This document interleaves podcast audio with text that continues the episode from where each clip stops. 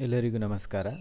ವಸುದೇವನೊಂದಿಗೆ ಮಾತುಕತೆಯನ್ನು ಮಾಡಿ ಆದ ಮೇಲೆ ನಂದಗೋಪನು ಅಲ್ಲಿಂದ ಹೊರಡ್ತಾನೆ. ಆತ ದಾರಿಯಲ್ಲಿ ಪ್ರಯಾಣ ಮಾಡ್ತಾ ಬರ್ತಾ ಇರಬೇಕಿದ್ರೆ ಮತ್ತೆ ಮತ್ತೆ ಭಗವಂತನನ್ನು ಸ್ಮರಿಸಿಕೊಂಡು ಕೃಷ್ಣನಿಗೆ ಯಾವುದೇ ಥರದ ಸಮಸ್ಯೆ ಬಾರದೇ ಇರಲಿ ಅಂತ ಹೇಳುವಂತಹ ಒಂದು ಪ್ರಾರ್ಥನೆಯನ್ನ ಮಾಡ್ತಾ ಇರ್ತಾನೆ. ಇನ್ನೊಂದು ಕಡೆ ಏನಾಗಿರ್ತದೆ ಅಂತ ಹೇಳಿದ್ರೆ, ಕಂಸನು ಪೂತನ ಅಂತ ಹೇಳುವಂತಹ ಒಬ್ಬ ರಾಕ್ಷಸಿಯನ್ನ ಕರೆದು ಒಂದು ವರ್ಷದ ಒಳಗೆ ಹುಟ್ಟಿರುವಂತಹ ಎಲ್ಲ ಶಿಶುಗಳನ್ನು ಕೊಲ್ಲಬೇಕು ಅಂತ ಹೇಳುವ ಆದೇಶವನ್ನ ಕಂಸನು ಪೂತನಾಳಿಗೆ ಕೊಟ್ಟಿರ್ತಾನೆ. ಅದೇ ಪ್ರಕಾರವಾಗಿ ಕ್ರೂರ ರಾಕ್ಷಸಿಯಾದಂತಹ ಘೋರ ರೂಪವನ್ನ ಹೊಂದಿದ್ದಂತಹ ಪೂತನೆಯು ಹಳ್ಳಿ ಹಳ್ಳಿಗಳಲ್ಲಿ ಗ್ರಾಮ ಗ್ರಾಮಗಳಲ್ಲಿ ಸಂಚರಿಸ್ತಾ ಅಲ್ಲಿ ಸಿಕ್ಕಿದಂತಹ ಬಾಲಕರೆಲ್ಲರನ್ನ ಹಿಡಿದು ಸಾಯಿಸ್ತಾ ಮುಂದೆ ಹೋಗ್ತಾಳೆ. ಆಕೆಯ ವಿಶೇಷತೆ ಏನು ಅಂತ ಹೇಳಿದ್ರೆ, ಆಕೆ ಆಕಾಶ ಮಾರ್ಗದಿಂದ ಸಂಚರಿಸುವಂತಹ ಶಕ್ತಿಯನ್ನ ಹೊಂದಿದ್ಲು. ಅದಲ್ಲದೆ ಬೇಕು ಬೇಕಾದಾಗ ತನಗೆ ಯಾವ ರೂಪ ಬೇಕೋ ಅದನ್ನ ಧರಿಸುವಂತಹ ಸಾಮರ್ಥ್ಯ ಕೂಡ ಅವಳಲ್ಲಿ ಇತ್ತು. ಒಂದು ದಿವಸ ಆಕೆ ನಂದನ ಗೋಕುಲದ ಬಳಿಗೆ ಬರ್ತಾಳೆ. ಅಲ್ಲಿ ಆಕೆ ತನ್ನ ಮಾಯೆಯ ಪ್ರಯೋಗವನ್ನ ಮಾಡಿ ಒಂದು ಸುಂದರ ಯುವತಿಯಾಗಿ ಗೋಕುಲವನ್ನ ಪ್ರವೇಶಿಸ್ತಾಳೆ. ಆಕೆಯು ಅಲ್ಲಲ್ಲಿ ಬಾಲಕರನ್ನ ಹುಡುಕ್ತಾ ಅನಾಯಾಸವಾಗಿ ನಂದಗೋಪನ ಮನೆಯನ್ನ ಪ್ರವೇಶ ಮಾಡ್ತಾಳೆ. ಅಲ್ಲಿ ಮಲಗಿದ್ದಂತಹ ಭಗವಾನ್ ಶ್ರೀಕೃಷ್ಣನನ್ನ ಪೂತನೆಯು ಎತ್ತಿಕೊಂಡು ತನ್ನ ತೊಡೆಯಲ್ಲಿ ಇರಿಸಿಕೊಳ್ತಾಳೆ. ಭಗವಂತನಿಗೆ ಈ ರಾಕ್ಷಸಿಯ ಕಪಟವೆಲ್ಲವೂ ಕೂಡ ಗೊತ್ತಿದ್ರೂ ಕೂಡ ಆತ ತನ್ನ ಕಣ್ಣುಗಳನ್ನು ಮುಚ್ಚಿಕೊಳ್ತಾನೆ. ಆಕೆಯು ನೋಡಲಿಕ್ಕೆ ಬಹಳ ಸುಂದರವಾಗಿದ್ದಂತಹ ಕಾರಣದಿಂದ ಮತ್ತು ಗೋಕುಲದ ಇನ್ನಿತರ ಮಹಿಳೆಯರಂತೆ ಕಂಡ ಕಾರಣದಿಂದ ಅಲ್ಲಿದ್ದಂತಹ ಯಶೋದೆಯಾಗ್ಲಿ ಅಥವಾ ರೋಹಿಣಿಯಾಗ್ಲಿ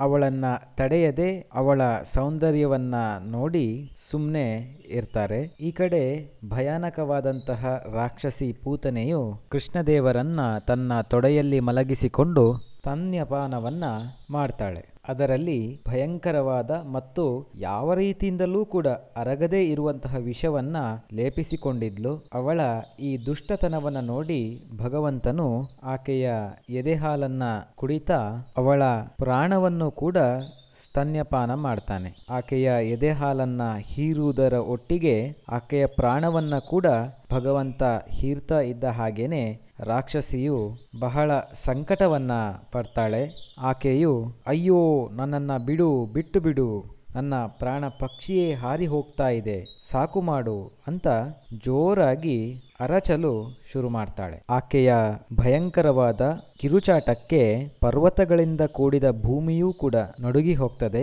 ಆಕೆಯ ಘೋರವಾದ ಕೂಗಾಟವು ಹತ್ತು ದಿಕ್ಕುಗಳಲ್ಲಿ ಕೂಡ ಪ್ರತಿಧ್ವನಿಸ್ತದೆ. ಅನೇಕ ಜನರು ಸಿಡಿಲೇ ಬಿತ್ತು ಅಂತ ಹೇಳುವ ಭಯದಿಂದ ನಡುಗಿ ಹೋಗ್ತಾರೆ. ಆಕೆಯ ಈ ಕೂಗಾಟವು ಏಳು ಪಾತಾಳಗಳಲ್ಲಿಯೂ ಕೂಡ ಗದ್ದಲವನ್ನ ಎಬ್ಬಿಸ್ತದೆ. ಭಗವಂತನು ಪೂತನೆಯ ಪ್ರಾಣವನ್ನ ಕೂಡ ಹೀರಿದ ಕಾರಣದಿಂದಾಗಿ ಅತೀವ ಸಂಕಟದಿಂದ ಆಕೆ ಬಳಲ್ತಾ ತನ್ನನ್ನ ತಾನು ಮರೆಮಾಚಿಕೊಳ್ಳಲಿಕ್ಕೆ ಆಗದೆ ರಾಕ್ಷಸಿಯಾಗಿ ಈ ಸಂದರ್ಭದಲ್ಲಿ ಪ್ರಕಟಗೊಳ್ತಾಳೆ.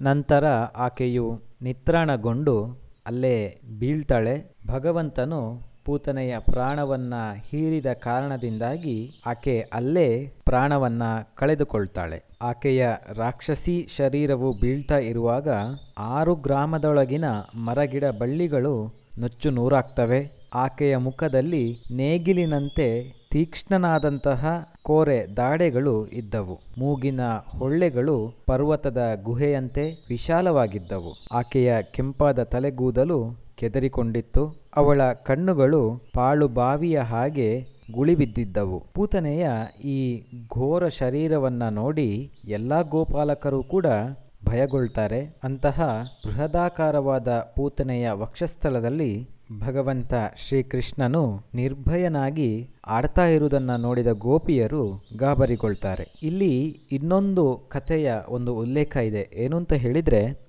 ಬಲಿಚಕ್ರವರ್ತಿಗೆ ರತ್ನಮಾಲಾ ಅಂತ ಹೇಳುವ ಒಬ್ಬ ಕನ್ಯೆಯೊಬ್ಬಳಿದ್ಲು ಯಜ್ಞಶಾಲೆಯಲ್ಲಿ ವಾಮನ ಅವತಾರದಲ್ಲಿ ಬಂದಂತಹ ಭಗವಂತನನ್ನು ನೋಡಿ ಆಕೆಯ ಹೃದಯದಲ್ಲಿ ಪುತ್ರ ಸ್ನೇಹದ ಭಾವವು ಮೂಡ್ತದೆ. ಈ ಸಂದರ್ಭದಲ್ಲಿ ರತ್ನಮಾಲೆಯು ತನ್ನ ಮನಸ್ಸಿನಲ್ಲಿ ಹೇಳಿಕೊಳ್ತಾಳೆ, ವಾಮನನು ನನಗೆ ಸ್ತನ್ಯಪಾನ ಮಾಡುವಂತಹ ಬಾಲಕನಾದರೆ ನಾನು ಬಹಳ ಸಂತೋಷದಿಂದ ಇವನಿಗೆ ಸ್ತನ್ಯಪಾನವನ್ನು ಮಾಡಿಸ್ತೇನೆ ಅಂತ ಮನಸ್ಸಿನಲ್ಲೇ ಹೇಳ್ಕೊಳ್ತಾಳೆ. ಇದಕ್ಕೆ ವಾಮನಾವತಾರದ ಭಗವಂತನು ಕೂಡ ಅನುಮೋದನೆಯನ್ನ ನೀಡ್ತಾನೆ. ಆ ರತ್ನಮಾಲೆಯೇ ದ್ವಾಪರದಲ್ಲಿ ಪೂತನೆಯಾಗಿ ಹುಟ್ಟಿ ಶ್ರೀ ಕೃಷ್ಣದೇವರ ಸ್ಪರ್ಶದಿಂದ ಅವಳ ಅಭಿಲಾಷೆ ಏನಿತ್ತು ಅದು ಪೂರ್ಣಗೊಳ್ತದೆ ಪೂತನೆಯ ಶರೀರದ ಮೇಲೆ ನಿರ್ಭಯನಾಗಿ ಆಟಾಡ್ತಾ ಇದ್ದಂತಹ ಭಗವಂತನನ್ನ ಯಶೋದೆ ರೋಹಿಣಿಯರು ಮತ್ತು ಗೋಪಿಯರು ರಕ್ಷಿಸ್ತಾರೆ.